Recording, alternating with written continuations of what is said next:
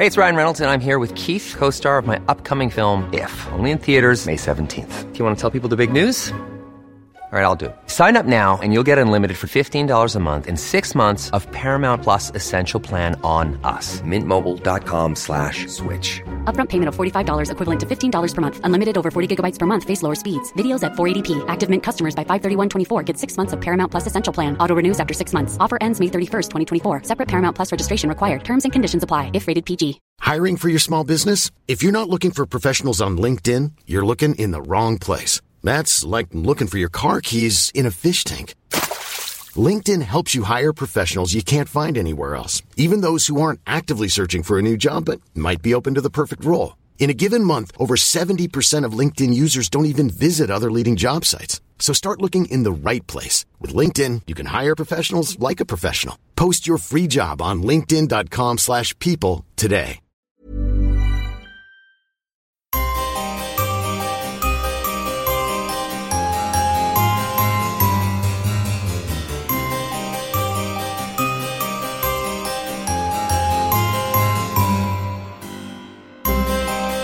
Welcome to the Poisoner's Cabinet. I'm Sinead. And I'm Nick. And this is your weekly podcast exploring the lives of the great poisoners and macabre murders from across the centuries and creating curious cocktails inspired by the tales that we tell. And it's episode 76. Whoa. Woo, woo. I hope it's 76. Aye, it could be. That's just what I've said It is. Let's go with that. Let's make it that. How are you, Nick? I'm alright. you a little tired? A little tired. A little tired? A Little tired. It's all good fun. Oh, busy weekend. Busy week. Lots of children. They're lovely, but my god, they run around a lot. They demand a lot of I attention. love them dearly, but stop running around. I've also I'm not built for running and playing football. Yes, you are. You just choose not to. You're more likely you need to bring a wing-back chair into yeah. the onto the I'll tell. pitch. I'll tell bedtime stories. I'm. I can do that. Terrifying bedtime stories. well, it was my birthday yesterday. Was it? Oh, crap. Yes, you were there. And yes, I got extra cocktails when I didn't need extra cocktails, but they were good cocktails. Everyone always needs extra cocktails. the the joy of um the joy of my birthday, not only just the joy of my birth, but was that Emma from Real Life Ghost Stories finally got to try a cocktail with chartreuse in it and understood how bad it is. Only because she was very, very wrong. and another friend tried it and went, oh, oh. They both had the same reaction of, what is this? What is this That's monstrosity? because they're both heathens. I say. I think your palate gets used to it because the one that was made special for me, I was like, actually, you know what? It's not bad. 'cause it's a Lots of damn good thing. Nick is just tired and also disturbed the fact that I'm just sitting here wearing a t-shirt because I got a tan done, and he knows he can come round and go, "Oh, I'm just wearing a big t-shirt. It's fine." I've I'm seen you in a t-shirt before. yes, but nothing else. not even wearing underwear, Nick. My God! Thank God there's a table in the way. Any poisonings this week? And my eyes, apparently. That's for later. if the story starts to dip, I'll just lift the t-shirt up. and then it'll be three hours of screaming. So, that's It's all fun for you to edit. Yay. Well, speaking of poisoning your eyes and taking your top off in front of friends to upset them, I think it's time for us to thank our lovely Patreon subscribers. We should indeed. They are marvellous. They're very, very sexy. Thank you so much to Barbara A. Modesty. Thank you, Summer. Thank you to Emily Rigby. Thank you, Molly Van Overhill. To Dana Schuler Drummond. Ooh, excellent, excellent mm. Patreon names this week. Love you guys. You're all very, very sexy and we love you very much. Thank you. It's and this week's Patreon. Ooh, oh, you got not one, not two, but three stories. Very dramatic this week. Our first little compendium, and Yeah. my god, it worked. I like that. I'm going to do that again. Yes. Probably quite a lot. I, I was editing it and just going, this is brilliant. Why have we never thought of doing this before? Three great stories for the price of one, and all the banter with it. The excitement Yeah. level just stayed high all the way through. It was good. Yeah, it didn't dip. It was just like, whoa, what's coming next? We didn't even need Negronis. if you want to know what the hell we're talking about, you know, you need to get onto Patreon. For but $5 a month, you can do an annual subscription and you can bow out anytime you need to, but you get all of the back catalogue of Patreon goodness and lots of new episodes in the future. So we have a little shout out this week uh, from Claire Hossack, one of our lovely, delicious Patreon subscribers. Uh, Claire and her partner Andy are getting married on Saturday, the 21st of August. They have had to postpone their wedding from August last year. They've both been working for the NHS on the front line through the pandemic. They completely deserve a shout out. Have the best day in the world. Absolutely. Drink all the cocktails for you. They're going to become Mr. and Mrs. Senior. I don't know if that's their surname or they've just made up a new surname. I, I want something different. or they smashed the two names together and it ended up as senior. That's great! So it was Mr. Sen and Mrs. Yu. Congratulations, guys. Have an amazing day. We hope you, as obviously is tradition with all wedding shout outs, we hope you are listening to the Poisonous Cabinet down the aisle. Absolutely. It's the only way. Have a great day, guys. Well, Nick, are you ready? Uh, no. No? No, I'm not. No? I'm not ready. To drink cocktails and talk about poison? Uh, Or oh. We could drink poison and talk about cocktails. No, I think we should probably have a cocktail. Give the you people what they want. Give them what they want. It's my story this week, Nick. is So true. hooray, hooray, hooray. Hurrah for that, indeed. And as you know, we can't possibly have a story without a cocktail in hand. no such thing will be possible. You can just sit and drink and sleep. I will tell the lovely people a story. He's so tired, oh, people. I'm so tired. It's like watching a five-year-old about on the verge of a tantrum. Oh, it so is. I don't know how this episode's going to go. Nick might just go, shut up halfway through this. I'm done with life. It's going to be fine, Nick. It We're will. here. It'll be good and exciting and lovely and marvellous. Well, it's my story this week, which means I got to choose the secret ingredient. As Yeah. you know, dear listeners, every week we choose a secret ingredient that is inspired by the tale that we tell that will flavour our cocktail of the week. So, my story, my pick, Mm. and I went for a biggie. You did indeed. We haven't had it before. No. London Dry Gin. Yeah, I mean it's a it's a classic. I'm surprised we haven't done it until now. Well, we have done bathtub gin. We so, have, that is so true. Gin has appeared. Has appeared. It But- has appeared many times gin has appeared in all of the cocktails. But finally, this is the ingredient, and it's very fitting for this story. I should hope so. Yes, yes. Nick still doesn't know what it is. No. It's always a very meta moment, actually, when recording this, because everyone has seen the title of this. This is true. episode, Actually, everyone knows before I do. but it's a good ingredient Well, for that this it is. story. It That couldn't it be is. anything other than London Dry Gin this week. Nick, London Dry Gin, the greatest gin of them all. what have you come up with? Oh, I mean, so many options. What what couldn't I not have done? I don't, What? I don't know. That made that made no sense. In What couldn't I not have done? what couldn't yes. I done have not have done? Yes, maybe. Do you not like me? Maybe yes, no. Pretty much. Yep. The Negroni is working. yeah. Shutting down various parts of my brain. That's like- I'm just clogged with Campari. so yeah, I mean, so many, many, many, many options Many, with many, with London Dry. Um, me and the Negroni. We know I have a Negroni, and that has gin in it. Could make a gin and tonic. They're quite nice. Oh, they're tasty. Yeah, they're Yeah, I good. like those. I like those. But they we've had them before. So I mm-hmm. thought we we probably should do something that we haven't had before. And there's a number of gin based cocktails that I love and I make a lot at home hmm. that we haven't done yet mm-hmm. um, on the episode. But I thought, no, we're going to do something new. Could be dreadful. Who knows? Well, I'm glad that out. you've. I'm glad that you've gone with something new. Yeah, because absolutely. that's exciting. People want to hear something new, a different kind of cocktail. But guys, you always have the Negroni backup. Well, the Negroni backup. you have a casino number one, classic loveliness, last word. Well, again, one of the best cocktails in the world. Okay, so with London Dry Gin, what have you come This up with? This week we are having an old friend. Oh, having an old friend. Having for an old dinner. friend Having an old friend for dinner. Oh, an old friend. We're having an Never old heard of. friend. No, indeed. Neither. Interesting. It's gin, so it's, in everything. Yeah, pretty much. But But, thi- this is on, say, my Bible of Diffords is one of their top twenty gin cocktails in the history of the world ever. Really? Well, this is exciting. I think it's time for us, without further ado, to go into the poisoner's cabinet kitchen and shake up storm. So we'll see you in a minute. We'll see you in a bit.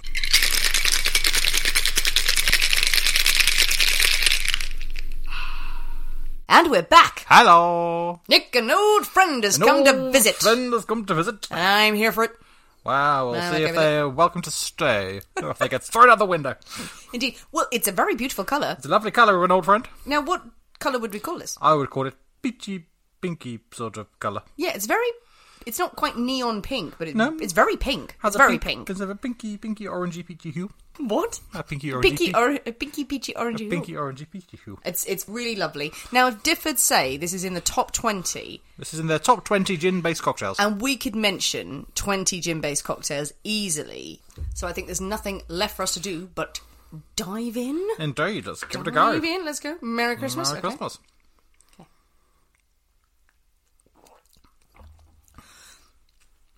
Ooh, okay, okay. Interesting. I have to say, not overly lovely.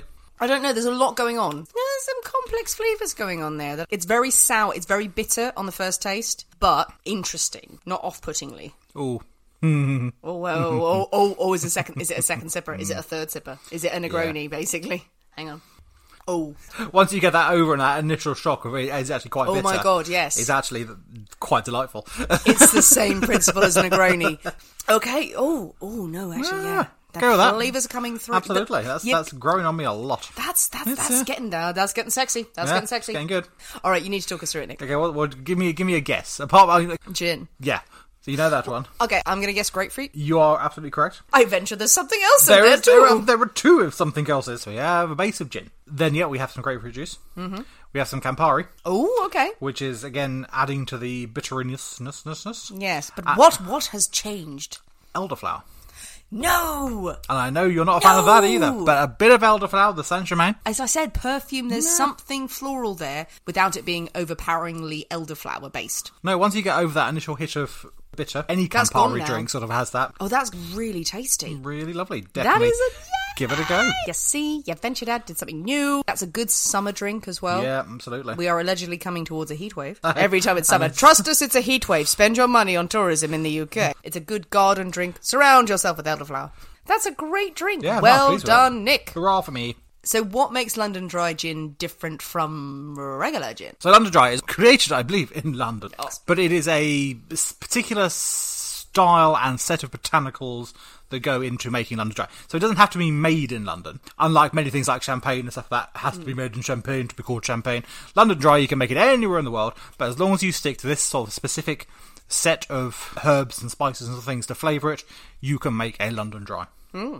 So there you go. That's London Yeah, Dry London Gin for you. Well, with our old friends in hand, we're holding hands with them. Oh, Are you ready for the story? yeah. Ah, well, Nick, Nick, Hmm. Nick. Today we have a grim tale of murder most foul. They usually are. Grim Dickensian slums, and more gin than is probably wise this is a tale that is a little bit of a continuation of a story that we did a few weeks ago.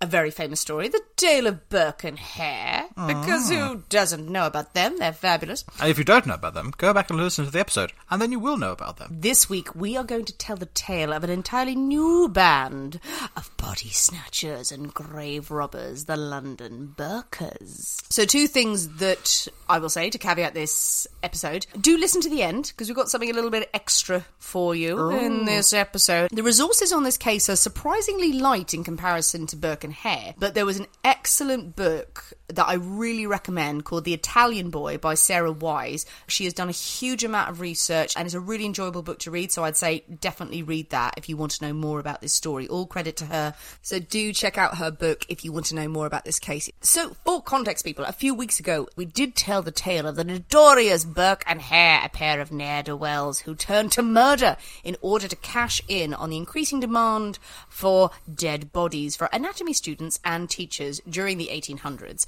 Now, they operated in Edinburgh, and this was a time of huge interest in anatomy, Yes, basically. huge interest. Huge interest. Now, as we've covered in previous episodes, the 19th century was a prime time for anyone who was in the body snatching and grave robbing game. The, the the, demand has tailed off slightly. it has, and it's a little sad. Yes, Little yeah, sad, absolutely. Yeah, yeah. But yes, if you're into the killy killy selly body dealing ways, then this was the time for you.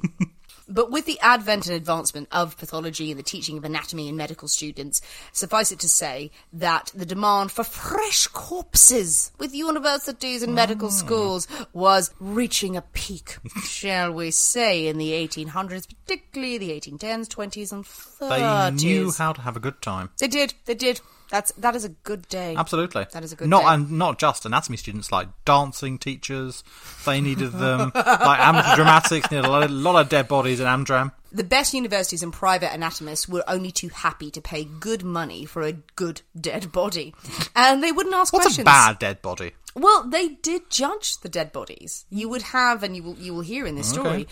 That the anatomists and the schools wanted particular kinds of bodies because if you're getting, let's just say that you're getting 80 year old man through Yeah. time and time and again, I mean, it it sounds grim, but you're going to need some women, you're going to need some children. This is true. You're going to need more samples Yeah, to go yeah, through, and so they would come and they would judge the bodies say then, and say this this what I need. they need for their particular studies that week. It goes without saying that murder is still very much illegal at the time, but as we know, grave robbing and body snatching was not illegal at all true. because taking the dead wasn't illegal because technically they belonged to no one.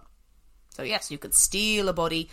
The law decreed that the only bodies that could be submitted to medical studies or to science had to be the bodies of murderers. Yep. Murderers who were hanged. Those were the only ones. Uh, later on, vaguely suicide, but anyone who died of natural causes, absolutely not. They were not allowed to be dissected. So that's why you have this massive undercurrent and underworld operation. The story of Burke and Hare, who murdered drunken down and outs in Edinburgh and sold them on to Dr. Knox, had sent shockwaves throughout the UK and beyond. Everyone was horrified that people could stoop so low for a handful of coins. But did the case of Burke and Hare change the law? No. no. no. I'm sure it gave a lot of people ideas as well. Well, it gave it didn't do anything. Attempts have been made for many years to put into some sort of reform to prevent grave robbing by allowing more than just the bodies of condemned prisoners and, and the murderers to be used on the slab. But legislation continually stalled, so there's no legislation against grave robbing. Who cares if two stupid men in Scotland had been caught red handed? This is a booming business, and if anything, Burke and Hare's actions positively inspired others to mm. try their hand at death dealing. This is reported across newspapers across the country. So, yes, you are going to pick up tips, and they are not the only people selling dead bodies. No, they're going to learn from their mistakes and they're going to try and pick up tips of what you should be doing. Especially as the papers are re- reporting every incident and going, oh, they got caught because of this reason. Then the next person goes, well, I won't do that then. I won't do that then. so come with me now, Nick. Come with me now to the to London town. To London. We have moved on from Edinburgh and the ways of Hare. This is three years later, and we are in the grim, godless wasteland that is Bethnal Green. Oh, godless indeed. Oh, oh, God, disgusting place. Very trendy now. Crucial thing to remember about Burke and Hare is that they were not resurrection men. They murdered people to sell on, but they were not grave robbers. They were not handling dead bodies beyond when they decided to start killing people or just someone had died in the lodging house. They didn't dig up people. They didn't do anything like that. So they're often called grave robbers and it's wrong. But in London in 1831, grave robbing is all the rage, I tell you. Well, a lot of dead people. Indeed. Lots of dead people means you need lots of pairs of hands, so you've mm-hmm. got gangs. You have got gangs operating in London. People who had different contacts. You need people to transport the dead bodies. You need people to talk to the universities. You need people who are willing to go and do nefarious deeds to get the dead bodies. it's a system. And so all these gangs are operating across the city, supplying fresh corpses to the hospitals and the schools for as much money as they could get. So we covered some of the tricks about grave robbing in the last episode. A couple of new tricks the snatchers used back in the day. We know that gangs would linger outside workhouses and slums if they heard tale of anyone who was dying. They would also get women to pose as grieving widows to go in there and just go, Irving, Irving, oh no, my poor Irving. I know I haven't turned up at all beforehand, but he was my favorite brother, father, son. I shall take him home. So yeah, people, the men would turn up pretending to be relatives. They would send women in because they got more mm. sympathy. Honestly, the workhouses didn't give a shit. They don't get. It's get one less problem for them to deal with. So Exactly. They don't want to pay for a funeral because Yeah. if they have the body, they have to pay for a funeral. As a pauper's mm. grave as it is, it still costs you money. And they're like, oh, help yourself. yeah, go for. I got loaded dead loads. Do you want them? The gangs have regular suppliers and they have nice, tidy arrangements to ensure that no one's going to tell the authorities about what's happening. You know what? You supply me the bodies, coins will change hands. It's going to be fine. It's going to Yeah, be fine. fine. It's just no one needs to know about how they were obtained. I'm not sure. And I kind of hope they did, that Body Snatchers had some sort of rudimentary catalogue. Go round and say, hello, yes, because they had suppliers, because medical schools had regular suppliers they worked with. And so whether they were catalogues or sample bags, uh, that they were showing. Now you could go for the deluxe model. This is wrapped in cling film for guaranteed freshness. Well, they would say like, "Oh, I need a man in their 40s. Hmm. and they go, "Okay," or um, and that will cost you this much money. Yeah. But a man in your 80s, there's loads of them. That's going cost you a little bit, a little bit less. It would be good if they could have done that. Yeah, if they could absolutely. guarantee the supply. Honestly, these body snatchers rocking up with any fucking thing that they could. And they would go from school to school, from university from new university to private teachers saying, Do you need this body? And they, they could legitimately turn them away and say, Actually, uh, sorry, we've got enough. Got We've enough." got enough ma- white males. And I've taken enough from you, and they would do a certain rate, and there was a kind of an understanding of what the rate of a body was. But, you know, we're in gang territory, aren't we? Mm. So that sort of leads to mob rule, in a way. the competition for corpses is very, very strong. There was a report in the Times in 1831. A gang of ne'er do wells broke into a private home where a grieving family were holding a wake for an elderly relative. And they mm. stole the body from the house and dragged it through the streets. nice. Yeah. Subtle. Subtle, just Wow. broke in, that's ours now. Off they went down the road. Okay. Gangs who had arrangements with schools to supply corpses could get very angry if you tried to switch suppliers, or they could say, you know what, I need an extra guinea. Guinea a body, you know, up the prices. You know, the schools were seemingly decent people going, no, this is this is extortion, this is awful. There was another gang called the London Borough Gang who demanded a pay increase from St Thomas's Hospital, and when they were refused, the gang broke into the anatomy theatre while a lecture was taking place and hacked up the corpses with knives and threatened the students Nice. Subtle. just slicing them to pieces so they couldn't be used. Another incident, another surgeon who refused to give his suppliers a wage increase that they demanded.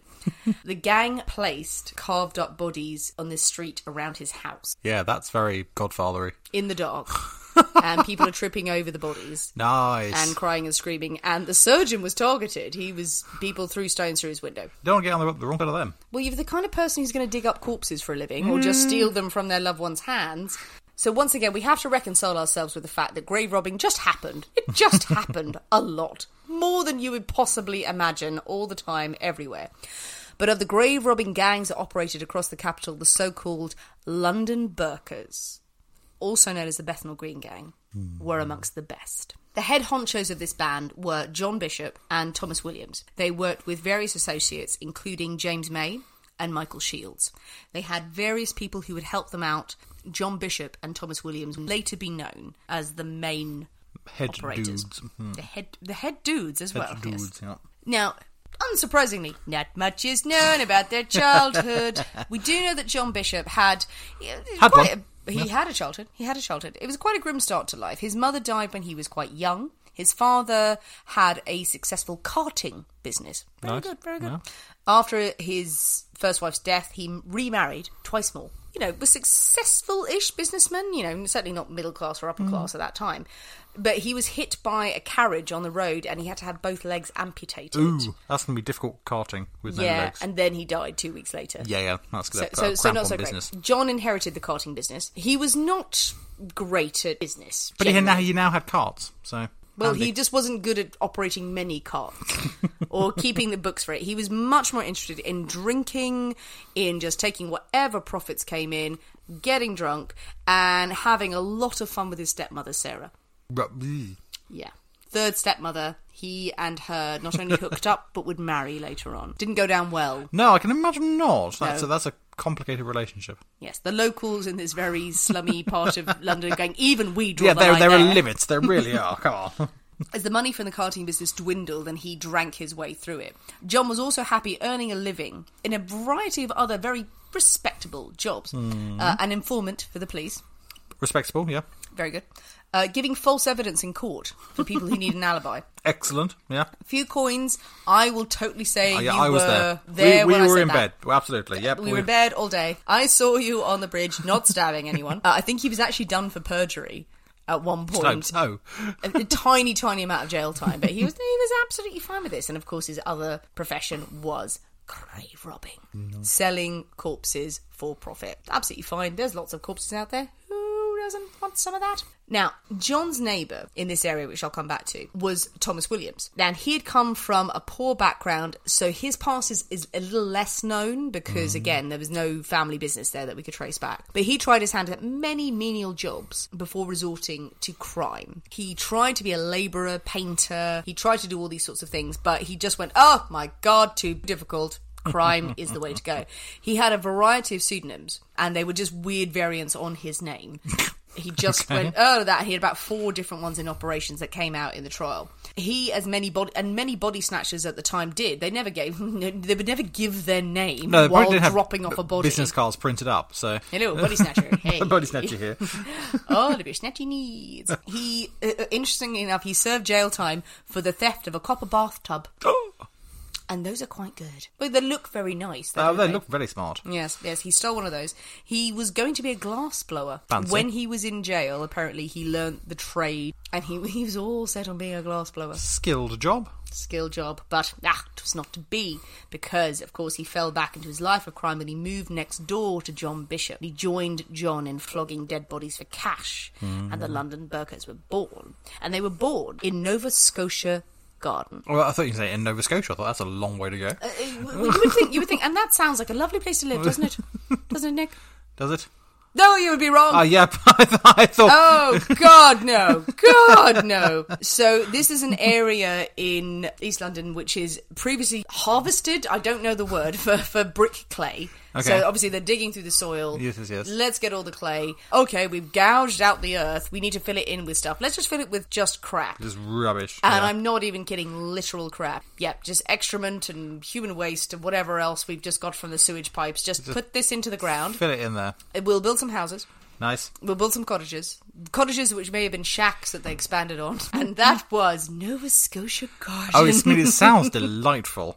so beautiful. So beautiful. The ground is boggy and stinking. The cottages and rickety buildings are the most undesirable and desperate people in the area will live, and it is rife with disease and crime. In this area is where Dickens based Fagin's Den. Ah, From Oliver Twist. Nice. This is prime Dickens territory, and it's not just kind of oh, it sounds a bit like Dickens. Dickens actually based all of his It stuff around it. It's just horrible. the good thing about it, not short of pubs, Oh, well, man, that's always a good thing, really. which you always want. Yep, absolutely. Because yes, what you need. For if Nova Scotia was the Burkers' home, perhaps the gang's headquarters was the Fortune of War. it's a good name. in Smithfield, a pub that existed until I think it was about 1910. Sadly, it's not there anymore. The building and the area uh, where it was sited is is now I think it's a corporate building. It might be a bank actually, and I'll try and share some pictures later on. But it had sta- it was originally called the Naked Boy, okay. which is a weird name for a pub. It is a curious name for a pub. You're, yeah. you're really setting your stall there, aren't you? Yes. But the Fortune of War, which is a great name, it's a great name for a pub. great name. This was the meeting place for body snatchers. Nice. In the body snatching age, let's call it that. the body snatch, the great age of sail, the great age of, exploration, the great age of body snatching. It is. It is. This is in the era as well. Victoria has not been born, so we're not technically in the Victorian era. So this is actually, I think, the era of no name. I think it's called because it's William the Fourth. Yes, what do you what would you call that? I It's a know. tiny, tiny Yeah, period, and I think I read it. Someone said it's an era of no name. But yes, the body snatch. I'm going to call it the body snatching age body because they wouldn't bloody stop. The It'll gangs. The gangs use several pubs to meet each other and store their bodies. And this is absolutely true. Arrangements were made with the landlords, coins for exchange, and you have a kind of a safe house. The body snatchers would meet and chat and discuss what they were going to do while drinking heavily through it. Drinking is a common theme. Mm. Well, yeah, you'd this. have to, I think. Oh, yeah. If you're pla- planning on the body snatching and the digging up of dead people, I think a drink or two is probably in order. Yeah, it's probably it's wise, but you have a kind of a. It's not really a safe house; it's just a place. And the Fortune of War was one of the most popular spots for resurrectionists in North London, uh, being so close to St Bartholomew's Hospital, Ah, right ne- right next to it. So St Bart's, I'll call it from now on. I was born there. Oh, not in the Fortune of War in St Bart's. I was born to a family of body born- I snatchers. was born at the pub next door. That would be more fitting, I feel. It was said that there was a room in the Fortune of War that was provided by the landlord with benches along the walls. This sounds quite surreal, but the body snatchers would put the corpses that they had robbed on these benches. The hmm. names of the body snatchers would be above their heads, so you knew who who was Right, dealing yes, this body. yeah. The medical students and the teachers from St Bart's would come in and view the bodies and decide who they Which ones they which wanted. ones they wanted. No questions asked. Just here's some bodies. We need them, and they would judge on the how fresh they Mm. were, age, sex, Well, I suppose you got to you got to view the merchandise somewhere. I suppose, haven't you? So and why not do it with a drink? Perhaps, perhaps the landlord laid on some lovely snacks. Oh, so, oh, a nice buffet. A Don't nice- get them A nice buffet, absolutely. So I mean, what, what drink would you have? Well, what well, London Dry. Na- na- naked and famous. Naked and famous. Hello. with, uh, lots It of is- naked dead people. This is something that is just reported as fact, and it's one where I do go pinch of salt. Really? Oh, I don't know. Well, I mean, it's that, or I mean, how else?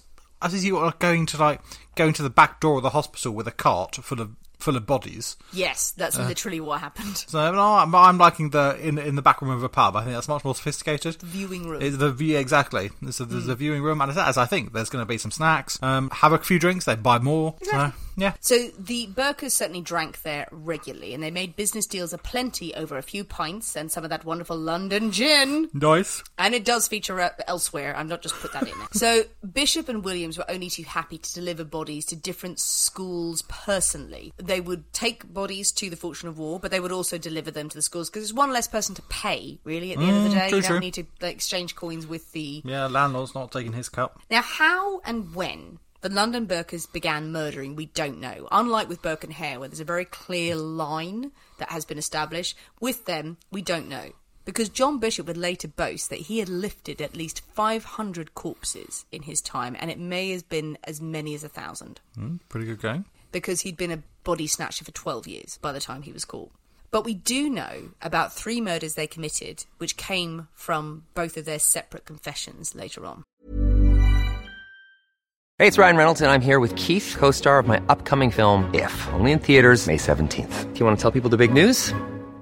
All right, I'll do. Sign up now and you'll get unlimited for $15 a month in six months of Paramount Plus Essential Plan on us. Mintmobile.com slash switch. Upfront payment of $45 equivalent to $15 per month. Unlimited over 40 gigabytes per month. Face lower speeds. Videos at 480p. Active Mint customers by 531.24 get six months of Paramount Plus Essential Plan. Auto renews after six months. Offer ends May 31st, 2024. Separate Paramount Plus registration required. Terms and conditions apply if rated PG. I'm Sandra, and I'm just the professional your small business was looking for. But you didn't hire me because you didn't use LinkedIn jobs. LinkedIn has professionals you can't find anywhere else, including those who aren't actively looking for a new job but might be open to the perfect role, like me.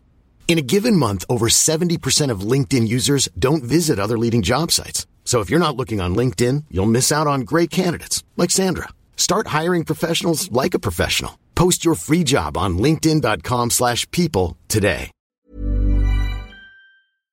So, October 1831, the gang chanced upon a rough sleeper named Frances Pigburn. Nice. Yes, great name.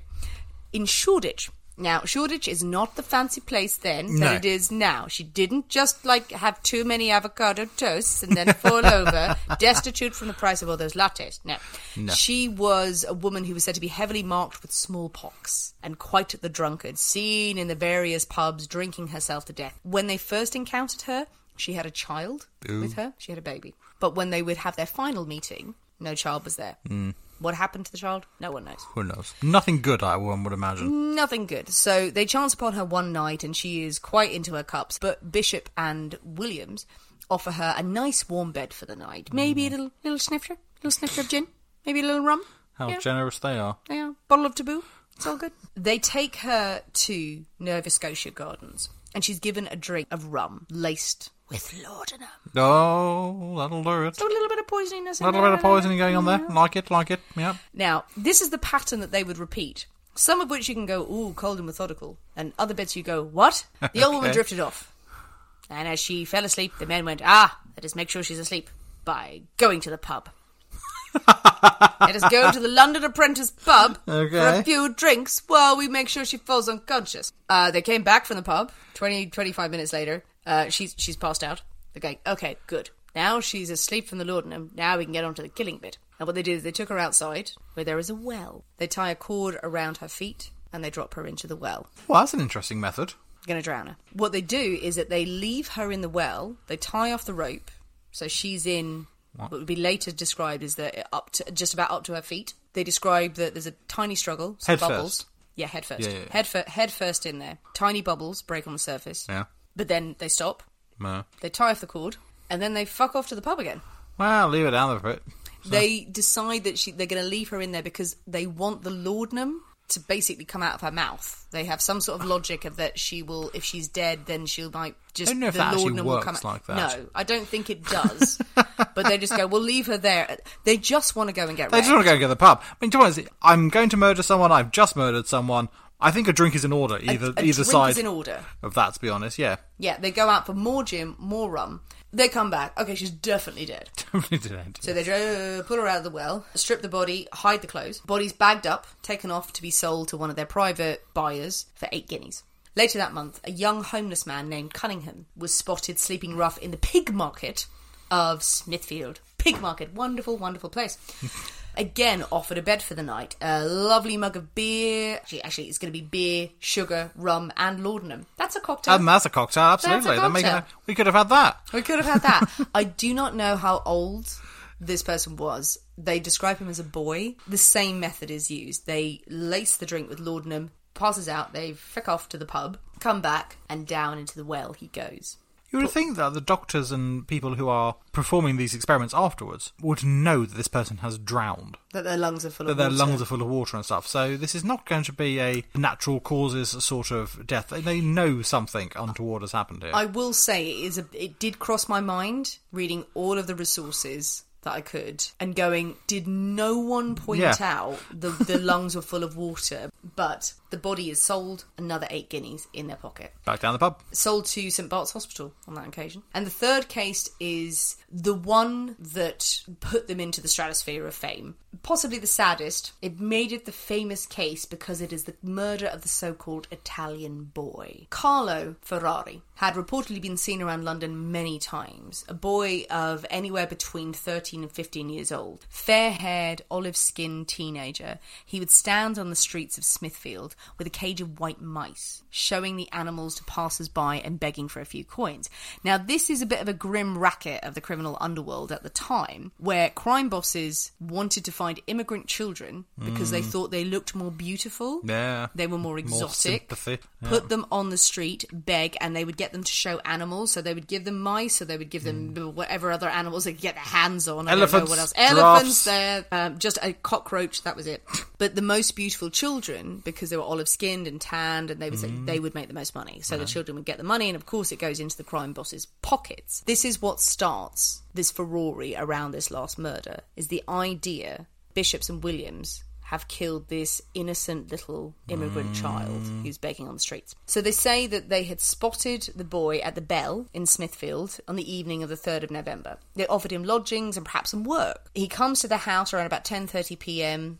They call into several pubs on the way. Well, obviously. Obviously. Some do, and- some call-ins the boy stands outside not really knowing what to do. And then they come out and go, "Do you want some gin? Gin?" And they remember, "Oh shit, he's out." They eventually get back to Nova Scotia Gardens. Williams ensures his wife and children are asleep, and they give the boy some bread, some cheese, and a nice cup of rum with laudanum. As soon as he's asleep, the men spring into action. They go to the pub. Go to the pub. Go to the pub. My They- sort of spring in that. it is it's springy, springy. They have a nice quartern. It was called of, of gin at the feathers. The feathers. Nice.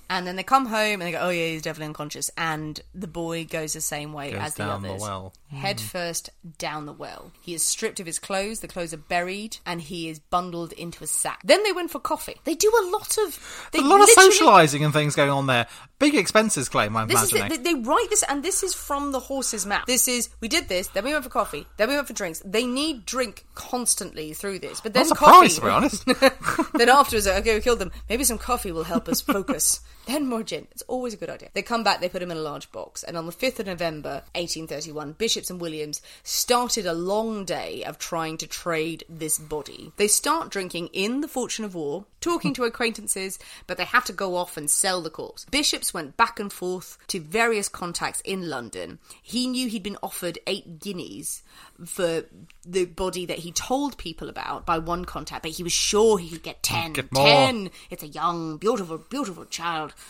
Ugh. Now his associate, this is where James May comes into it. You've got Bishops and Williams, but James May speaks to him, and he is just a grave robber, been selling corpses, no part in any murders, and he assures that oh, he's found a better price. Going, okay, fine, we've got a body, we need to get a cab, we need to get the sack into this cab. No one's asking questions. Mm-hmm. Every cab driver they find, they buy them a drink. yeah, we need to stop at this pub. Exactly. They ping back and forth from the Fortune of War all day, making arrangements to move the bodies completely wrecked by the time they are coming to. Okay, okay, I think we found someone. I think Do they have PC someone." Morris with them? They, I, I don't. I think PC Morris is the love child of these people. Quite gruesomely, May, who, as we said, was not involved, went to the Fortune of War and was at the bar later in the evening of that day and was seen cleaning a set of human teeth Jolly. and boasting that he expected to get two pounds for them. Sure enough, the next day he goes to a local dentist, he sells the set of teeth, only gets mm. 12 shillings. Whereas Bishops and Williams had enlisted the help of Michael Shields, a porter, to help them shift a large object. They would use a hamper left at the gates of St. Bart's Hospital. Literally, this is what happens at the, the hospitals of the time. They just leave hampers by the gate and go, if a body turns up in them, then what's the harm? So they just go and get this hamper, the I'll see. in No, so you say you say hamper being left at the gates. I'm expecting to open the hamper and there's be some nice cake and some cheese, maybe a bottle of wine, some lovely things. But no, it's full of dead people. It's full of dead people. this people. is not the hamper I want. It's full of feet. oh god, there's no better. Oh, I want a nice hamper full of loveliness. Nice nibbliness. Bishop and May made for Guy's Hospital, where May had previously had success in selling two bodies, but they were turned away. As the school had enough corpses. oh, we're full of corpses. Full of Thank you corpses today. They eventually arrive at King's College School of Anatomy, hammered, absolutely wrecked by now. Introduced to the anatomist Richard Partridge and his staff. Uh, Richard Partridge, quite a good anatomist. He did famously fail to spot a bullet in Garibaldi's knee or his ankle. Later in his life, he was called in Right. to actually. Yeah, this is the thing about this is the guy later on just massively fucked up Garibaldi's diagnosis. Partridge is reluctant to deal with these men. They, they are ke- clearly drunk. This porter says, no, no, they usually give good bodies. Uh, take the thing. The body was always described as a thing in common parlance around there, saying, oh, I've got a thing. I'm going to sell something for a thing. They agree a price of nine guineas at first. May starts shouting drunkenly, going, I want ten! Want ten guineas! Bishop is just whispering, going, just he's drunk, he's drunk, ignore him. They go off, they bring the corpse back. More drinks via various pubs on the way. Quite right. Shields is also drunk with them as well, the porter, hired to carry the hamper. Absolutely hammered, staggering with the unbeknownst to him dead body in a hamper across London, la la la la la, to King's College. And they open the hamper and they literally tip out the body mm. onto the floor. Nice. They shake it out of the sack, and there this body lies. Richard Partridge is immediately disturbed by this delivery. One would hope so. Yeah, it's clearly a young boy. There are no obvious signs of clay apart from a couple of very well placed smears on the body that would indicate that he has been dug up. Hmm. So he clearly hasn't been buried. There is a gash across his forehead. His grey eyes are bloodshot. All of his teeth are missing, and he could see he has been he sustained injuries on the head. So whether the child had been hit at any point or He just but- bashed his head as going down the well or something. Exactly. Yeah. And when he asked the men what had caused the boy's death, Bishop said, I neither know nor care. It is quite indifferent what he died of. Here he is, stiff enough. So Partridge, to his credit, goes, I only have a £50 note. I need to go and get change. to which May is going, No, I'll take the 50 I'll I'll totally 50, give you money. fine." I totally give you money later. It's absolutely fine. Of course, he goes, he comes back, not with a £50 note in change. He comes back with the police. Good for him. Bishop, Williams, May, and Shields are all arrested for murder. A coroner's jury was held on the 8th of November. During the inquest, Bishop and May jeered throughout the proceedings, laughing at the evidence, seemingly unconcerned about doing themselves more damage, contradicting them, shouting things out, not bothered at all. Not the smartest chaps, are they? The coroner found a verdict of murder as the cause of death. In the meantime, the police have been searching Nova Scotia gardens. They've searched the property. They found a mass of clothing hidden around the property, buried, stuffed down the privy, in the well, everywhere. It's like, just sell Why do you? stuff. Yeah, sell it, burn it, get rid of it. Now, the media obviously embraced the story. Not only have we got body snatchers on our hands, but it's the slaughter of this angelic immigrant child. This poor child who's been put into the system. It's awful. Railing against the monsters who sought to profit from him. The Italian boy murder is what the headlines would read. But at the trial and in William's subsequent confession, he claims that Carlo Ferrari wasn't from Italy at all. He was a drover from Lincolnshire. Okay. So how this was confused, I know not. Yeah. It's just what Williams had said, and he said, No, I don't know Carlo Ferrari. I've never seen a boy with white mice. We just got this guy and we killed him. And yes, he was a teenager. But the media ignore all of this. Isn't it far better? This poor child that so many noble people, and again in Smithfield as well, people attested to seeing. Mm. with white mice standing on the street, and some people positively identified him.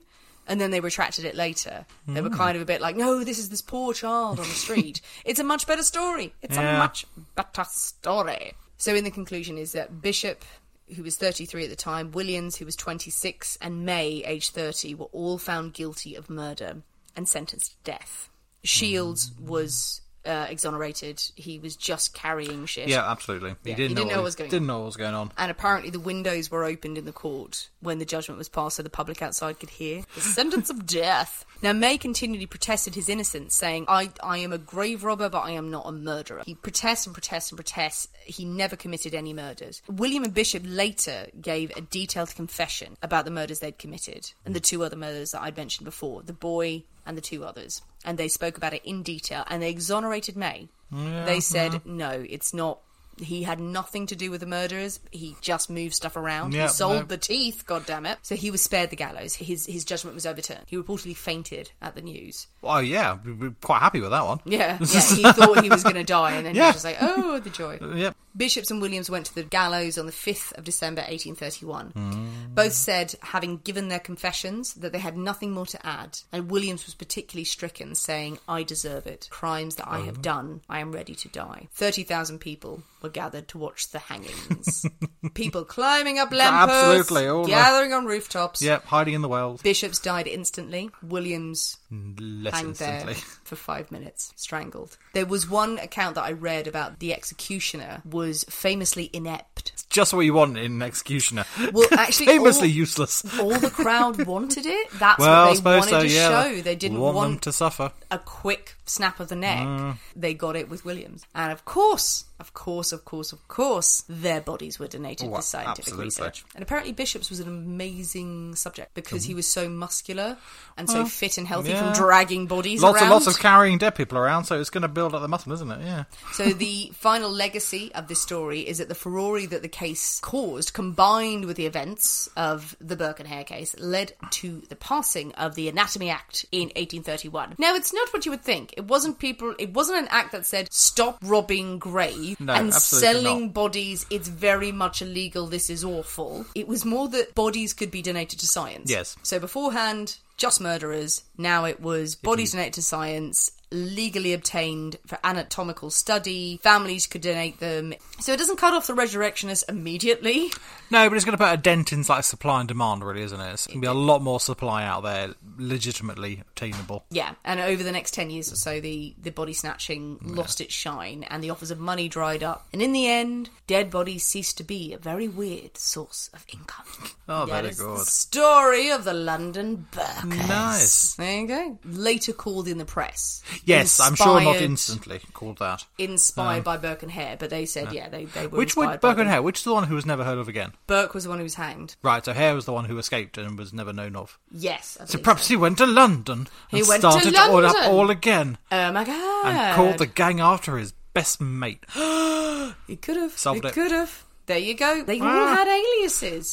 So they could have moved around as much as they liked. But they didn't use the Burking technique. In a well, in a well. I mean, that's that's a, wells. that's a random method Mm. to choose. Tie the feet together, put them down a well. So there's no obvious signs of injury or anything. If you whack someone over the head, there's going to be a big hole, so people are going to go, "There's a hole in the head." But that's the point: is that you Yeah, have so- to kill them in a way that doesn't look like I have just murdered this immediately obvious, person. yeah. it looks like they've died of natural causes, and they wanted to get the laudanum out of their system. So that that's what they said they did in Williams and Bishop's confessions. They hmm. both said that they had done that. Williams was more detailed, but it was him saying, "This is this is what we did. This is how we killed them." You'd have thought lungs full of water would have been more obvious than laudanum in the blood, or well, if it's in the drink in the digestive system. Yeah, I don't. That I don't know. Hmm. I haven't looked it up about whether if you're drowned upside down. Well, you're still going to try and breathe, aren't Well, you? yeah, so you're you're still going to take you're going to still take water in into your lungs, whether whatever way up you are. But then they're drunks and they're vagrants rolled into the Thames. Yeah, potentially, yes. I suppose people do, yeah, just stumble and fall and things into a puddle Yeah. or into yeah, into the Thames and things. And they're not using So- that well for water. Let's Well, thank it. God for that. No, yeah. that's just awful. The children go out, Yeah, the- Daddy, the- let's make the, tea. The, the No! wife, the wife, come down. So I need to make the tea. Can you get this body out of here? So there you go, the continuation of the body snatching tales and the Mm. famous London burkers. Very good. Yes, and the pubs that they all used to frequent. Many, many, many pubs. I think we should need to do a bit of a pub visitation of all of those pubs. It's sad the Fortune of War is That not is there anymore. that is sad. That is sad. Some of the others, uh, I think, are around, but most of them, have, most of them have Yeah. gone. Sadly, because this was a slum. yes, indeed. Now it's very fashionable. Yeah. So, in conclusion, a couple of things. In conclusion, Yes. so the old friend, a good cocktail. Yes, indeed. Absolutely. That went down beautifully. Definitely worth a go. Give it. A, well, the recipe will be out this evening, so and do try it out and let us know how you get on. To end this episode, we're giving you something a little bit different. A little different. A little different. So, um, as some of you know, me, I'm in a band called the Demon Gin, and we do lots of lovely songs about macabre things and murder and horribleness. And one of the songs that we have done and we recorded was a song about the Fortune of War. Now, this was a song originally written and created by another local band called the Chimney Boys, uh, who Greg Island was a member of. He's in the Demon Gin as well. And when the Demon Gin was formed, Greg said, Why don't we cover this song? Uh, I can assure you that I'm in the process of setting up a Bandcamp for the Demon Gin. Thank you for everyone who's messaged about that. So you'll be able to listen to this song online if you want to support the band. This song is on SoundCloud if you want to listen to it under the Demon Gin. We will fade out our episode this week with a little musical interlude. Thanks for listening, guys. We have been the people inside the poisoner's cabinet. We will see you next week. And remember, your loved ones are trying to kill you. Bye.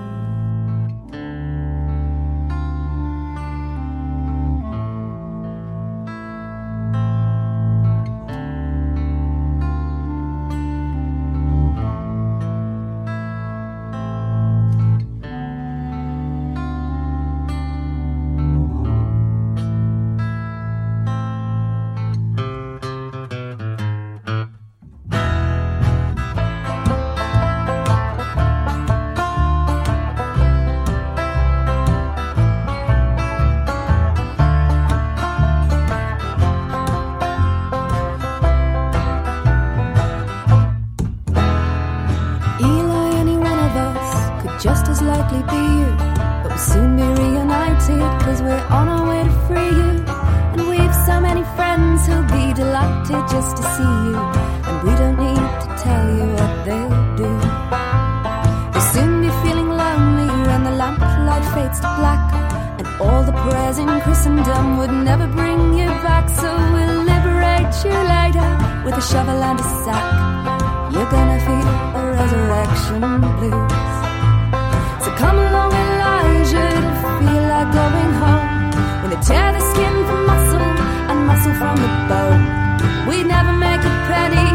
left you there alone. So come home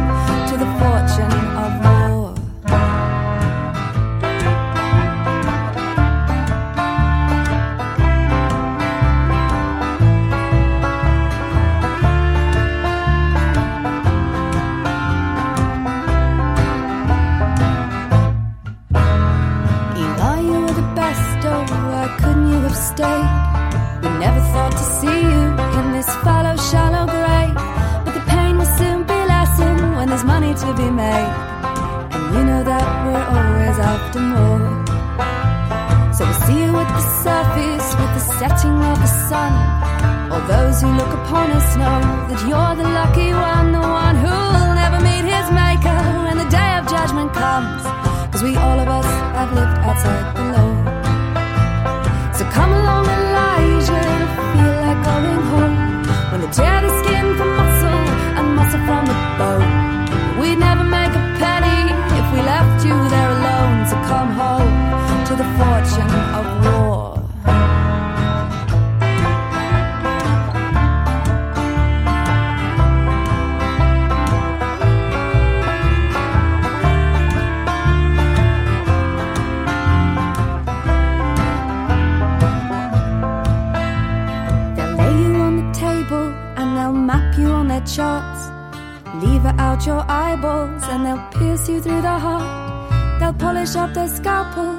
and scalpel you apart. It begins in the fortune of war. First comes out the thick, thick blood and then comes out the thin. They'll rob you of your